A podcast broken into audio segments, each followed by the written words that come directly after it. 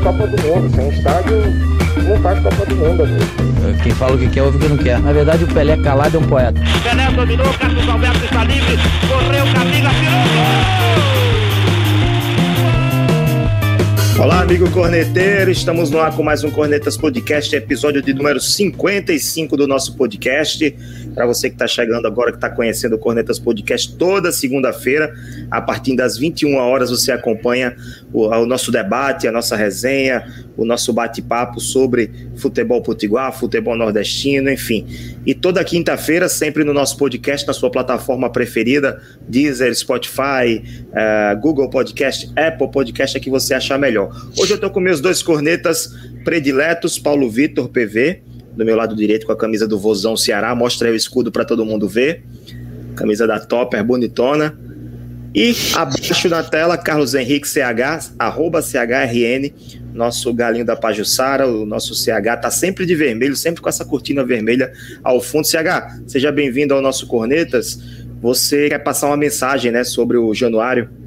É isso mesmo, Rafael. Olá, olá, Paulo, Vitor, amigos corneteiros que estão nos assistindo e os que vão acompanhar no podcast na quinta-feira, nesta quinta-feira. É, realmente o Brasil ficou mais pobre na, na crônica esportiva hoje, com a partida do grande Januário de Oliveira, né, aos 81 anos, o gaúcho de Alegrete, com certeza incentivou, através de suas narrações históricas, seus bordões, é, a muito fazerem jornalismo, radialismo um ícone da narração esportiva é, que fez com que muita gente gostasse da área. Eu cresci ouvindo ele, ele que era da TV Manchete, teve outras passagens em rádio, eu sempre acompanhava no, o, o Campeonato Carioca, né, através de sua voz. Então ele morava aqui em Natal, há algum tempo já sofria com diabetes, problemas de, da visão, e teve uma pneumonia, uma parada cardiorrespiratória no nosso toque, e infelizmente faleceu. Ele é tão brilhante, Rafael, para não dar mais delongas, que ele conseguiu encaixar um verso de uma música de João Bosco Aldiblanc num de seus bordões. Está lá um corpo estendido no chão. Então, é isso aí. Um grande abraço à família do Januário Oliveira, meus sentimentos, e com certeza perde muito a crônica esportiva, que muito aprendeu com o grande Januário Oliveira, que Deus o tenha. Se eu não me engano, ele estava deficiente visual, né, nesses últimos anos de vida, né? Isso, tinha problema de visão fruto do diabetes. Isso, vamos lá. O Clebson Faustino já está conosco aqui acompanhando. Pessoal da TV Futebol Natalense, manda teu nome aqui, ou o nome de vocês aqui, para a gente falar também, citar. Está sempre acompanhando. Josenildo. Josenildo Cunha está todo, toda segunda-feira aqui acompanhando, dando boa noite para os amigos corneteiros. Ele escreveu cartoleiros, mas deve ter sido o corretor, tá? mas, mas vamos lá, vamos, vamos falar. Nosso tema hoje, do Corneta 55, é, a gente vai tentar responder a seguinte pergunta: Quais clubes ameaçam os potiguares na, na Série D do Campeonato Brasileiro. Mas antes, eu quero perguntar ao PV, seja bem-vindo, PV, ao episódio 55, mas eu queria que você desse sua opinião sobre o jogo de ontem, né? O ABC que empatou com o Santa Cruz, conseguiu o título do segundo turno, com muita polêmica, né? Olá, Rafael, CH, a todos que estão nos assistindo. Pois é, Rafael, é um jogo que teve muita polêmica, né? Se a gente analisar o jogo em si, foi até um jogo interessante no primeiro tempo, onde as duas equipes estavam buscando o Santa Cruz com um pouco mais de domínio e conseguiu sair à, à frente do placar. E no segundo tempo, o ABC precisava da vitória, foi atrás desse placar e aí vem a, a grande polêmica da, da, da, história ali da, da, da, final do segundo turno, né? Que foi o pênalti mal marcado por, pelo Zandig Gondim, que foi, estava fora da área, ele sinalou o pênalti, o ABC empata o jogo e daí o jogo se transforma, né? Porque a partir desse momento o ABC começa a ter o amplo domínio do jogo, começa a ter várias chances, poderia ter virado facilmente, mas não conseguiu. Mas enfim, foi o campeão do segundo turno. Vamos ter a final aí entre ABC e Globo. Por mais que tenha tido essa polêmica, por mais que tenha sido injusto, posso dizer, durante o jogo, mas durante o segundo turno o ABC fez por merecer, né? Fez por merecer estar na final contra o Globo. E vamos agora esperar que chegue a data, né? É, agora vai 15 dias para ter a final. E, e, vamos ver como é que vai sair ABC ou Globo. É dia 16 de junho, a primeira partida em Ceará Mirim, e na quarta da semana seguinte, aí tem um jogo da volta no Frasqueirão, decidindo o Campeonato Potiguar 2021, ABC e Globo, Globo e ABC, e sobre essa polêmica da, do pênalti, né? O pênalti foi marcado, na verdade foi uma falta fora da área, o juiz acabou assinalando o pênalti, foi um lance muito difícil, é, é, é muito fácil a gente julgar de fora, vendo replay, vendo é, lance parado, lendo, vendo câmera lenta, vendo GIF no WhatsApp, com todo o tempo do mundo para analisar, enquanto o juiz, mesmo estando de frente, teve milésimos de segundos para decidir e tomar aquela, e definir, né, tomar aquela decisão de marcar o pênalti. Foi um erro, ele assumiu, inclusive ele deu entrevista hoje falando sobre isso, e a gente não pode chegar simplesmente ser leviano e acusar o árbitro de roubo. Eu acho que isso está muito errado, né, CH? Muito, muito. Não, eu acredito piamente que não houve dolo, não houve é, questão de, de unicamente beneficiar o ABC. Eu acho que foi um erro. Errou de maneira grave na minha avaliação, porque foi uma falta muito fora da área. Isso prejudicou muito, né? A, arbitragem do Zandic vinha sendo muito boa até aquele momento, controlando as ações, as faltas, é, com pouquíssimos erros ali que não influenciavam no jogo, mas esse pênalti aí, assim que o cara foi derrubado, eu, aqui em casa mesmo disse, não foi pênalti, foi falta. De tão fora da área que estava, no mínimo meio metro. Eu acho que eu, a gente que estava virtualmente vendo o jogo, viu isso, imagina um cara a dois metros. Eu acho que ele esperou o, o jogador terminar de cair, caiu dentro da área. Eu acho que ele eh, foi uma questão de lapso temporal aí, porque ele esperou o cara cair, mas o toque, o primeiro toque, foi fora da área. O que vale é o primeiro toque faltoso, não é o segundo. Teve a mão ali nas costas, mas o cara estava caindo. Então, assim, eu acho que não houve dolo de maneira nenhuma, acredito piamente. É um, um rapaz honesto, inclusive que é um cara íntegro, e eu acredito piamente nisso, não houve dolo, mas houve um erro muito grave. E a FNF suspendeu o, o, o Zandi, que eu acho a, assim. A federação não, foi, foi o, o a arbitragem, Olha, a, comissão de arbitragem. A, a, a comissão, a CEAP, é, é, exatamente. Quando é falar a federação, a gente envolve tudo, mas a CEAP. É, suspendeu o Zandic, mas assim, tudo bem.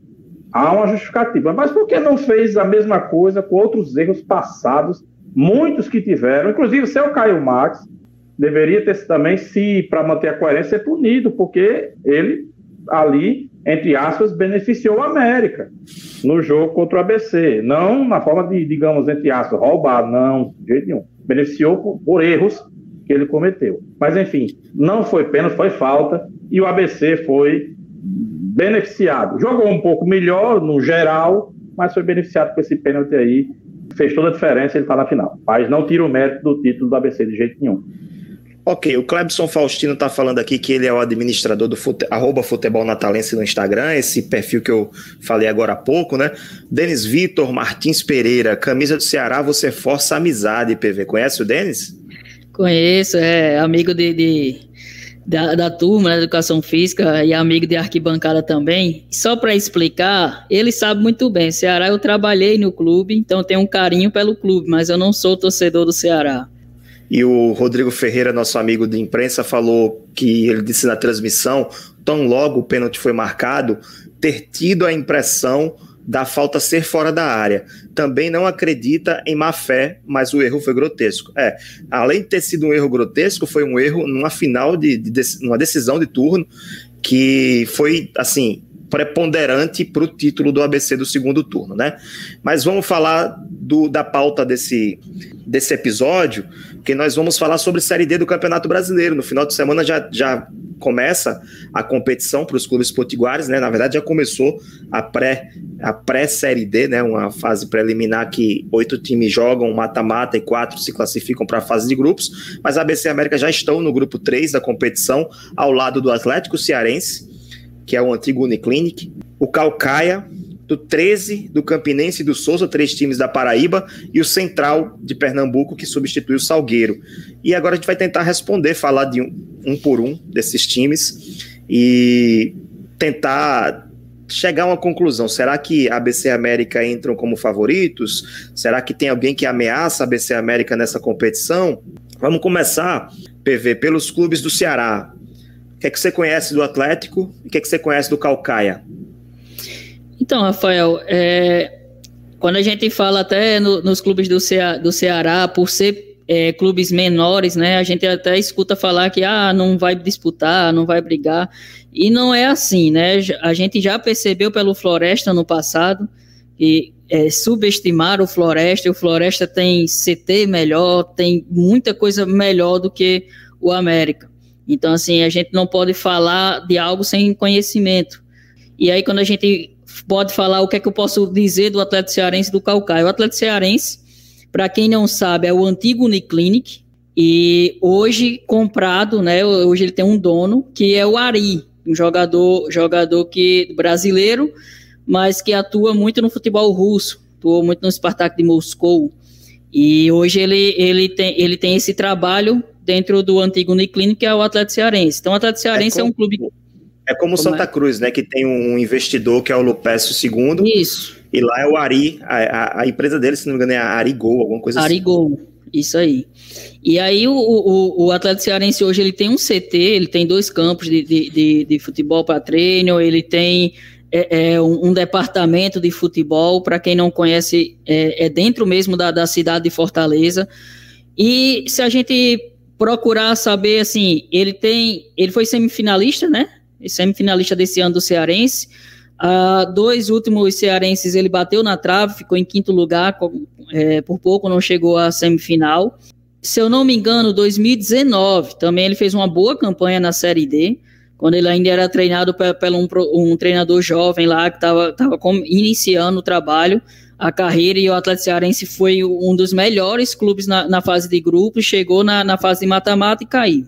Tem o destaque, que é até um, é um parceiro do Ari, que é o Wanderson, lá, o atacante, que esse, esse Wanderson também se destacou na Rússia, só que pelo Krasnodar, Passou quatro, cinco anos atuando pelo Krasnodar e agora ele está vindo para aposentar, se aposentar, com 35 anos já. É, e além dele, tem alguns, alguns, alguns nomes, assim, mais conhecidos até por eu ter vivenciado, ter passado uma temporada lá, e tem o Valdo Bacabal, tem alguns garotos da base do Ceará que estão lá, que eu, eu até ficar de olho no Thiago Cunha, que, é, que é um, uma, era uma das, da, das promessas do clube cearense, mas perdeu o principal jogador, né? Eles perderam o principal jogador que foi o Vanderson, que até teve uma briga aí entre Ferroviário e Fortaleza, ele acabou indo para o Fortaleza. Ele era o artilheiro do Atlético Cearense 2019, estava sendo artilheiro também, foi artilheiro no passado também em 2020, saiu para o Paraná na Série B e agora está indo para a Série A pelo Fortaleza. É uma perda grande para eles que eles vão ter que substituir. Eles perderam o Vanderson, que você falou, né? Que foi pro Fortaleza. Isso. O Hércules, que é um volante, e o Clisma, um atacante. Os três foram pro Fortaleza, mas eles vão jogar o Sub-23. Não vão jogar na Série A ainda, não. E, é, e até assim, só para não confundir, tem o Wanderson, que é o da Rússia, né? Que tá lá, e o Vandisson. Que eu acho que é o, que é o, Anderson. Que eu acho que até o, falou. É, talvez seja eu o Anderson. acho que é o Anderson. E, que, e, que e também o Olávio foi o artilheiro do, do campeonato cearense, um volante que fez é, 14 gols em, em 15 jogos. Hum. Foi o artilheiro. Só que na semifinal o Atlético tomou 6 a 0 pro Fortaleza, do Fortaleza, é. né? E aí, é, é, continuando, assim, o Atlético Cearense para mim é um time que, que pode brigar. Ele vai brigar entre nesse G4. Já o Calcaia, apesar de ser um clube é, é, que normalmente vem crescendo na disputa lá do Campeonato Cearense, ele vem numa crise. Né? Dentro do Campeonato Cearense, ele perdeu vários atletas, ele, ele não estava conseguindo pagar financeiramente né, o, o, os seus atletas o salário, teve que emprestar 90% do seu elenco agora, não, teve que terminar o estadual com, com jogadores amadores. Né? Então, assim, viveu uma crise muito pesada e agora ele está tentando se recuperar, está reformulando para uma Série D. Perdeu Mas, pontos. É, perdeu pontos no, no estadual, pontos. foi rebaixado, terminou com menos dois pontos Sete quem... jogos, só uma vitória. E quem, quem conhece mais do tempo antigo, tá, o atacante lá, um dos centroavantes, é o Moré. 2009 jogou pelo ABC, 40 anos de idade ele está agora. E se, e se talvez se alguém, um outro volte, tem o Magno Alves de 45, né? Uma dupla de ataque aí. Enfim, O Calcaia eu acredito que não, não, se, não seja um time que vai brigar pro G4, mas o Atlético Cearense eu acredito que sim, vai estar nessa briga. CH, sua opinião, os cearenses entram para classificar ou entram para ser coadjuvantes aí do grupo? É como o PV falou, ninguém dava nada pelo Floresta ano passado e acabou que ele está na Série C hoje, fruto de um bom trabalho, um, times bem, bem montados, bons nomes, nomes interessantes. Eu acho que, como o PV falou, o Atlético Cearense, eu acho que chega um pouco mais forte, chegou às semifinais do Campeonato Cearense, tudo bem, levou seis de Fortaleza, mas era o Fortaleza, né? E na primeira fase fez uma campanha brilhante, quarto lugar, com esses nomes aí bem interessantes. Que o melhor ataque falou, do campeonato também. Melhor ataque do gols. campeonato, mas também levou gol adoidado, né? Enfim, é, é, por isso que não, não, sequer passou para a final. Não, não foi, deu nem para o cheiro pra, contra o Fortaleza. Eu acredito que o Atlético é um dos postulantes à vaga dessa, desse grupo do, do, do ABC e América. Eu acho que ele briga com o ABC, com o próprio América ali, talvez o Campinense e o, e o, e o, Tre, e o Souza possam fazer alguma frente aí. Vai ser uma briga bem interessante esse grupo. Por fim, o Calcaia, que também, como o PV já bem falou, é um time que está mais embaixo, tem alguns valores aí, mas eu acredito que o Atlético Cearense vai ter mais chance de brigar.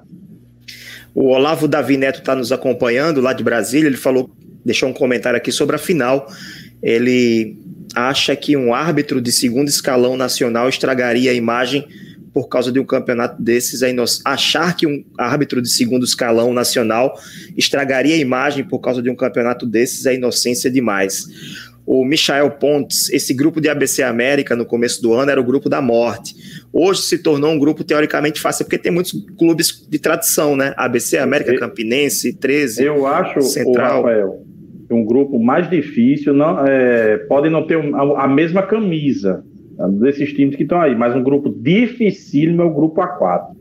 Asa, a, que é tradicional, Atlético de Alagoinhas, campeão baiano, Bahia de Feira, vice-campeão baiano, Itabaiana, vice-campeão de Sergipano, Juazeirense que vai e volta, vai e volta, Retrô, que faz um trabalho bom, Sergipe, tradicionalíssimo, campeão sergipano, e o Murici, que também está sempre por ali infernizando. Então, acho que esse grupo, não pela tradição, mas pelo nível, para mim, é o mais pesado aí, pelo menos, dos nordestinos. e talvez a saída do Salgueiro também tenha ajudado, né?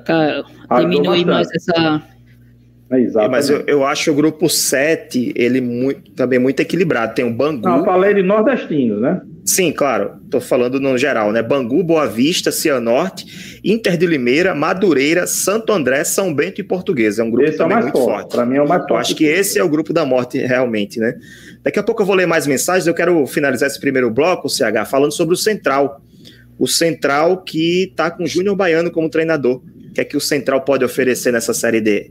Central é uma incógnita, Rafael. Ele foi rebaixado de forma vergonhosa um time centenário, um time que até já foi é, postulante a um título nacional nos anos 80 e hoje vive na situação junto com o Porto, está na segunda divisão do Campeonato Pernambucano.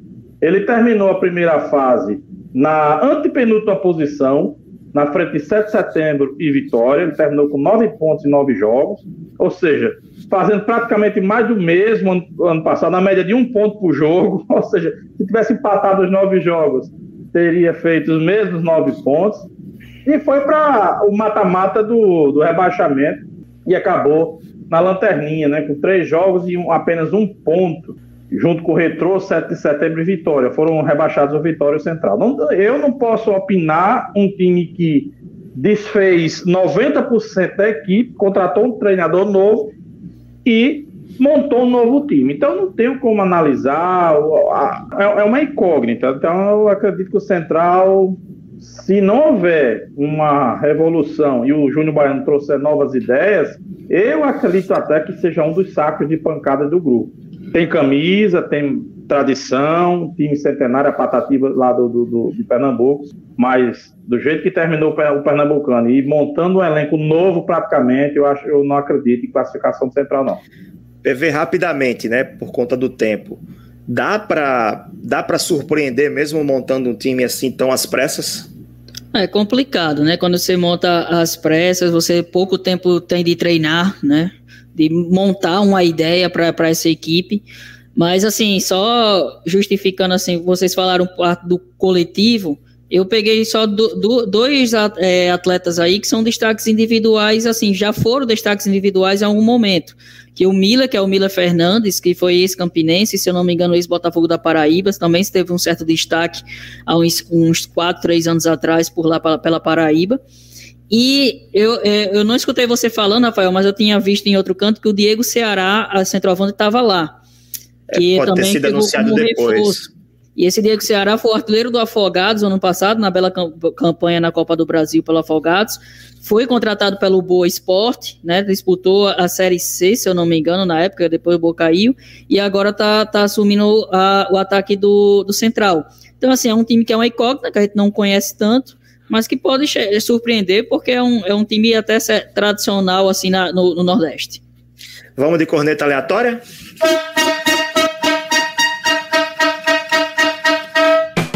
corneta aleatória do episódio 55. Vamos continuar falando de Campeonato Brasileiro. Já que a gente está falando de Série D, vamos falar um pouquinho da Série B, que começou nesse final de semana. CH, quem tem mais chances de chegar à Série A? CSA ou CRB? Nenhum dos dois. Não tem essa opção de resposta. CSA ou CRB? Quem tem mais chance? Hoje, por ter mais elenco, o rival. O rival, né? O rival não, não tem nome. Não sei o nome, não. Mas tem mais algum nordestino que tem chance de subir? Rapaz, nordestino, Náutico. É o que tem mais chance, eu acho, na minha, na minha avaliação, hoje é o Náutico. É, o Náutico jogou bem, né? PV, concorda, discorda, corneta? Não, eu concordo. Dos que eu consegui assistir é, nessa primeira rodada, o Náutico foi o que mais me chamou a atenção. O restante ainda tá precisando melhorar. É, ganhou inclusive do CSA na primeira roda. O CSA tá, o CRB tá melhor que o CSA, CH. Eu assisti os dois não, é jogos. É, não, é o seguinte, o, o, CRB ele tem um time, quando você vai olhar os 11 titulares e os principais jogadores, o CRB é melhor. Mas o CRB não tem banco. E o CSA ainda tem um ou outro ali que você pode tentar melhorar. É isso que eu digo. O elenco do CSA é melhor. E para você ter uma série, você participar da série B, você tem que ter elenco. E o CRB hoje está muito carente no seu elenco. Então, assim, time é o CRB. Agora, o elenco, para mim, o CSA está um pouquinho à frente. Infelizmente. Okay, Beleza, vamos seguir para o nosso segundo bloco. Nesse segundo bloco, nós vamos falar dos times paraibanos e tem mensagem aqui do Michel Pontes. Os times paraibanos estão numa crise financeira gigante, mas tem tradição. CH, é, poder, poderíamos trocar paraibanos, paraibanos por potiguares nessa frase, né? É verdade. O futebol potiguar está na Pindaíba, mas ABC e América, inegavelmente, são os mais tradicionais do grupo, quiçá da Série D inteira. Lógico que você tem uma portuguesa, que para mim é a mais tradicional de todas, né, é a equipe mais tradicional. É, você tem um Bangu, que é muito tradicional também, vice-campeão brasileiro da Série A, assim como a portuguesa, e outros clubes aí que têm títulos relevantes. Mas a BC América estão facilmente ali entre os cinco mais tradicionais uh, dessa Série D. Mas camisa não ganha jogo. Camisa não ganha jogo, tem tradição, mas tem que ter bola no pé. A BC América, neste momento, a gente fala hoje, é, atualmente, né, nessa, durante essa gravação aqui do podcast, a BC América não tem time, né, não, os dois não têm time para sonhar com acesso. Na minha avaliação, o elenco dos dois estão muito aquém das expectativas. Podem se prender? Podem. O América anunciou o Daniel Neri, que a gente vai falar daqui a pouquinho, um excelente treinador português. E pode dar um jeito no América aí, chegar algum jogador, um ou outro, pensar ali para complementar. O ABC, o Moacir Júnior certamente vai pedir jogador para a Série D. E o ABC, ABC América podem melhorar e devem melhorar. Mas tradição apenas não ganha jogo. E os times paraibanos, o Souza muito bem, na, liderando, liderou a primeira fase do Campeonato Paraibano com 75% de, de aproveitamento, incrível, terminou à frente do, do, Botafogo da Paraíba. Então, assim, é, e está lá o Botafogo e o Campinense, ou seja, são três paraibanos que estão na Pindaíba, ok, igual, a, iguais aos times potiguares, mas o Campinense tem muita tradição, tem uma Copa do Nordeste, o 13, muita tradição também, então vai ser bem nivelado. Eu acredito que o Souza vai surpreender, não sei, porque é um time que, como tem recursos bem menores, uma projeção bem menor, talvez os destaques do Souza, do Paraibano, saiam para equipes mais, digamos, poderosas. Então fica difícil a gente apontar o Souza a despeito da sua última campanha do Paraibano, que ele vai surpreender. Eu acho que ele pode brigar, deve brigar ali por uma das vagas na Série D, para a segunda fase da Série D, mas a, a, tradição não vem a jogo mais, como disse bem ali o, o Michael, a tradição pode ajudar nesse momento. Então, Campinense está na semifinal, 13 que saiu para o São Paulo Cristal nos pênaltis, e o Souza vão representar bem a Paraíba. Eu acho que eles têm boas chances, sim, de passar a despeito da crise financeira, mas com um pouquinho da tradição que Campinense 13 tem. É, o Souza, a informação que eu tenho é que é um time com uma defesa muito sólida, inclusive só tomou um gol na primeira fase da, do Paraibano, que foi de tiro curto, né? apenas sete partidas, foram cinco vitórias, um empate e uma derrota. O único gol que o Souza levou foi no primeiro jogo contra o Botafogo, que perdeu de 1 a 0 e depois não tomou mais gol. São 640 minutos sem tomar gol, aproximadamente, depois que tomou essa, esse primeiro gol. E é um time que gosta de explorar os contra-ataques. Joga muito na defesa, reativo, explorando contra-ataques. Assim ele conseguiu se classificar tranquilo para a semifinal do Paraibano. E o Souza, ele tá um pouquinho à frente dos outros paraibanos da do grupo, né? O 13, o principal jogador do 13 é o Jairinho, aquele que passou pelo ABC o ano passado, que jogou no Bangu mas está numa situação muito parecida com a América. Não tem vaga no brasileiro do ano que vem, 2022, e não tem muita perspectiva, apesar do América ter mais perspectivas de se classificar, de disputar o acesso. O 13 está ainda abaixo do América nessa situação.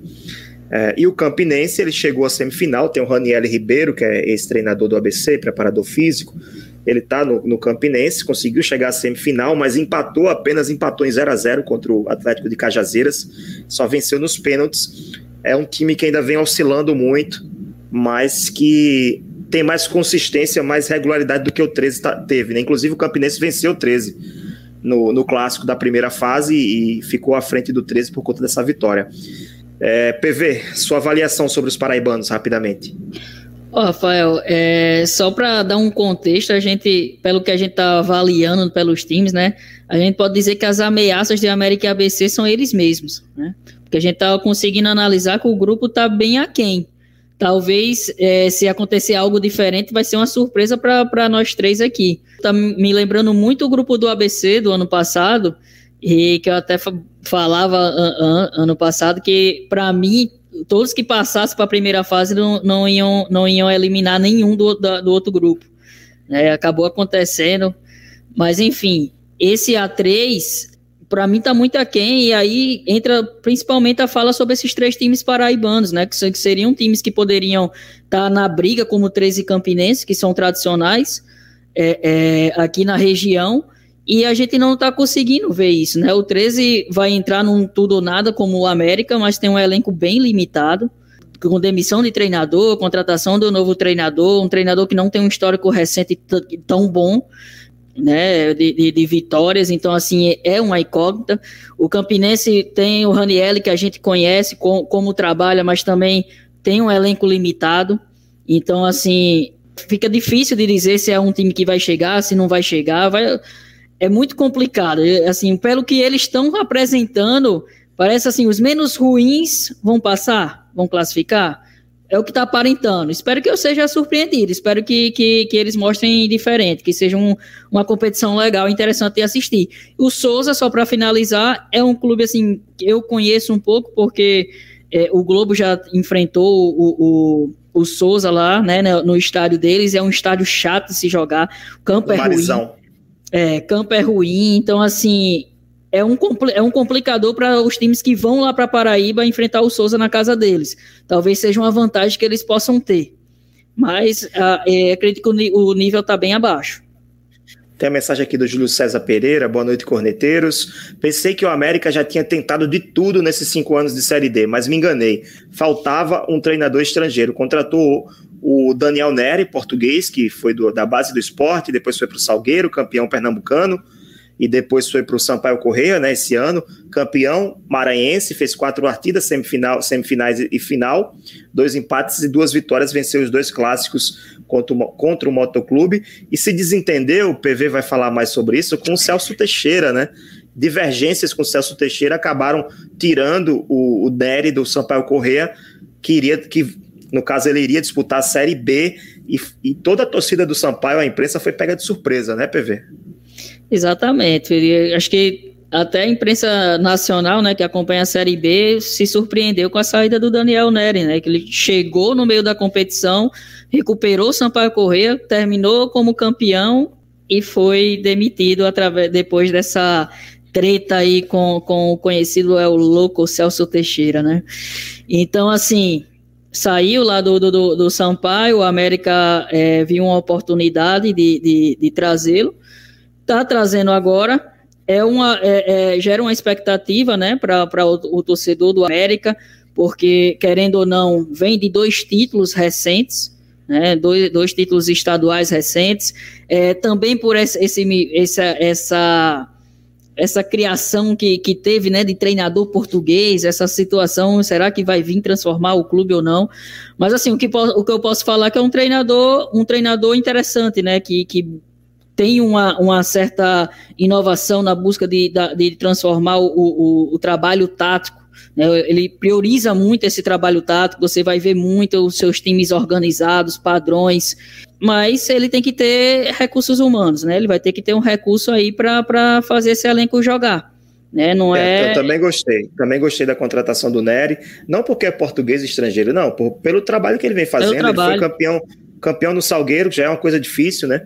Foi, conseguiu consertar a defesa do Sampaio, que era um calo do, do time lá, lá de, do Maranhão, conseguiu o título, a torcida estava gostando da, do desempenho do time com ele, e foi surpresa ele sair do Sampaio. O América conseguiu, a, pegou uma oportunidade, né? Pensou Talvez uma oportunidade. O é, e talvez o embate aí de, dessa contratação seja o seu estilo de jogo, né? Que no Salgueiro ele foi muito mais reativo.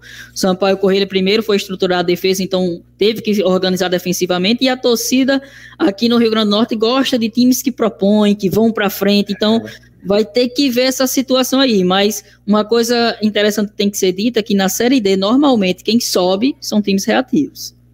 Exatamente. Vamos, vamos finalizar esse bloco CH, dos oito que estão jogando, que já irão compor esse grupo 3 da, da Série D, para você, quais são os quatro que passam de fase? Quase uma corneta aleatória, né? Mas vamos lá.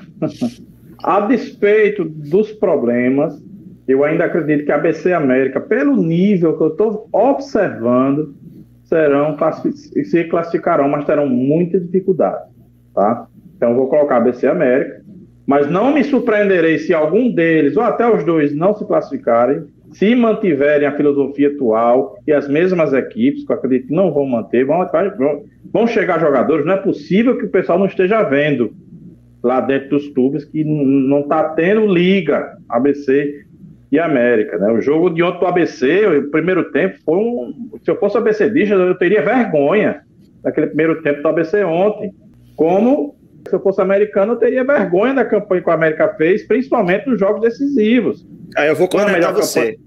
Eu vou melhor campanha do campeonato, você vai dizer. É. Melhor campanha do não, campeonato, mas não joga A segunda, né? Porque, a segunda, porque o ABC acabou de passar com a vitória. Sim, eu falei, mas antes da final. Antes da final foi a melhor, a melhor campanha. Mas na decisão, valeu de quê? Tá, então vou dizer.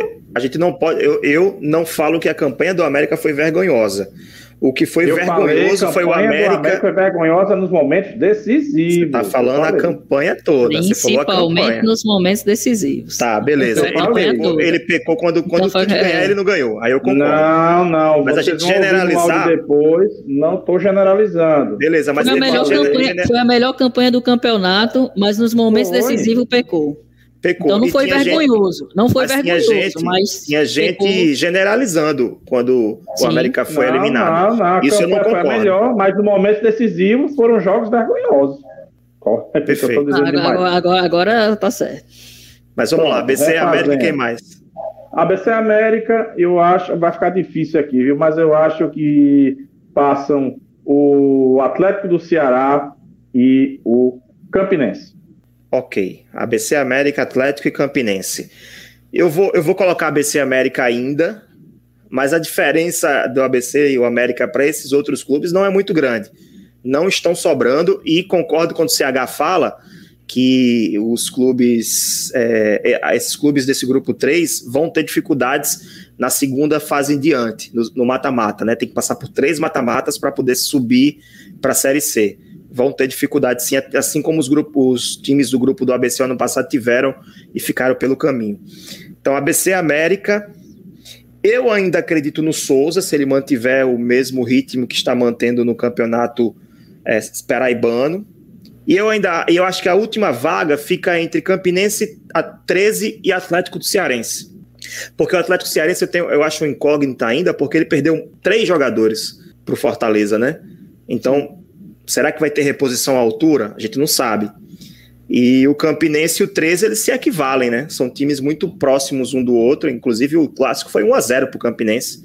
Muito equilibrado. Calcaia e Central, para mim, não tem chances de classificação, só se surpreenderem muito durante a competição. Então, para mim, fica entre a é, eu vou arriscar os quatro aqui, né? ABC América, Souza e Campinense. O Atlético tá ali na disputa. PV, você. Eu vou ficar com a mesma coisa do CH, ABC América, Atlético e Campinense. Eu boto o Atlético porque por ter um investidor por trás, eu acredito que é mais fácil ele substituir do que o Souza se perder atletas, né? Sim. Então, eu creio que o Atlético Cearense consiga ter um pouco mais de força, mas aquela coisa, né? É, quem tiver menos ruim consegue chegar. Muitas águas vão rolar ainda, né? Vamos para o nosso terceiro bloco. Começar o terceiro bloco com as mensagens que foram chegando durante o nosso segundo bloco. O Clebson Faustino falou o seguinte: o Central não teve um campeonato estadual tão bom. Foi péssimo, na verdade, né? Caiu para a segunda divisão. Aliás, desde os anos 60 que Caruaru não fica sem nenhum clube na primeira divisão do Pernambucano. E se o Porto e o Caruaru City, que são os dois times que estão na segunda divisão, não subirem esse ano, Caruaru não terá time na primeira divisão do ano que vem. É, ele, ele também falou que não foi bem no estadual, mas a Série D é uma caixinha de surpresas. Aí eu concordo com você. Michael Pontes, posso queimar a língua, mas CRB e CSA vão brigar do meio para baixo da Série B. Mais uma mensagem aqui do Michael, apontando os favoritos do, dos grupos. Os favoritos do Michael, ABC, América, Campinense e Atlético. Bateu aí com a opinião do CH e do, e do PV. Ele até falou aqui, bati com você, PV. Quem quiser mandar mensagem ainda dá tempo. Enquanto isso, eu vou dar a dica cultural, né? O dica de conteúdo para você consumir durante a semana. Acessar o site da revista Série Z, que é especializada em divisões inferiores do Campeonato Brasileiro e tem muita informação. Também tem sobre as outras divisões, mas tem, por exemplo, guia da Série C. Provavelmente essa semana eles de devam lançar aqui o guia da Série D. Tem informações sobre a série, a série B. Então ele, ele traz, é, como é que eu posso dizer? Tem um ranking aqui explicando como é que funciona, enfim. O Tupi, por exemplo, é o primeiro colocado do ranking. Vamos ver como é que tá a situação de ABC e a... Ah, são, é um histórico, né?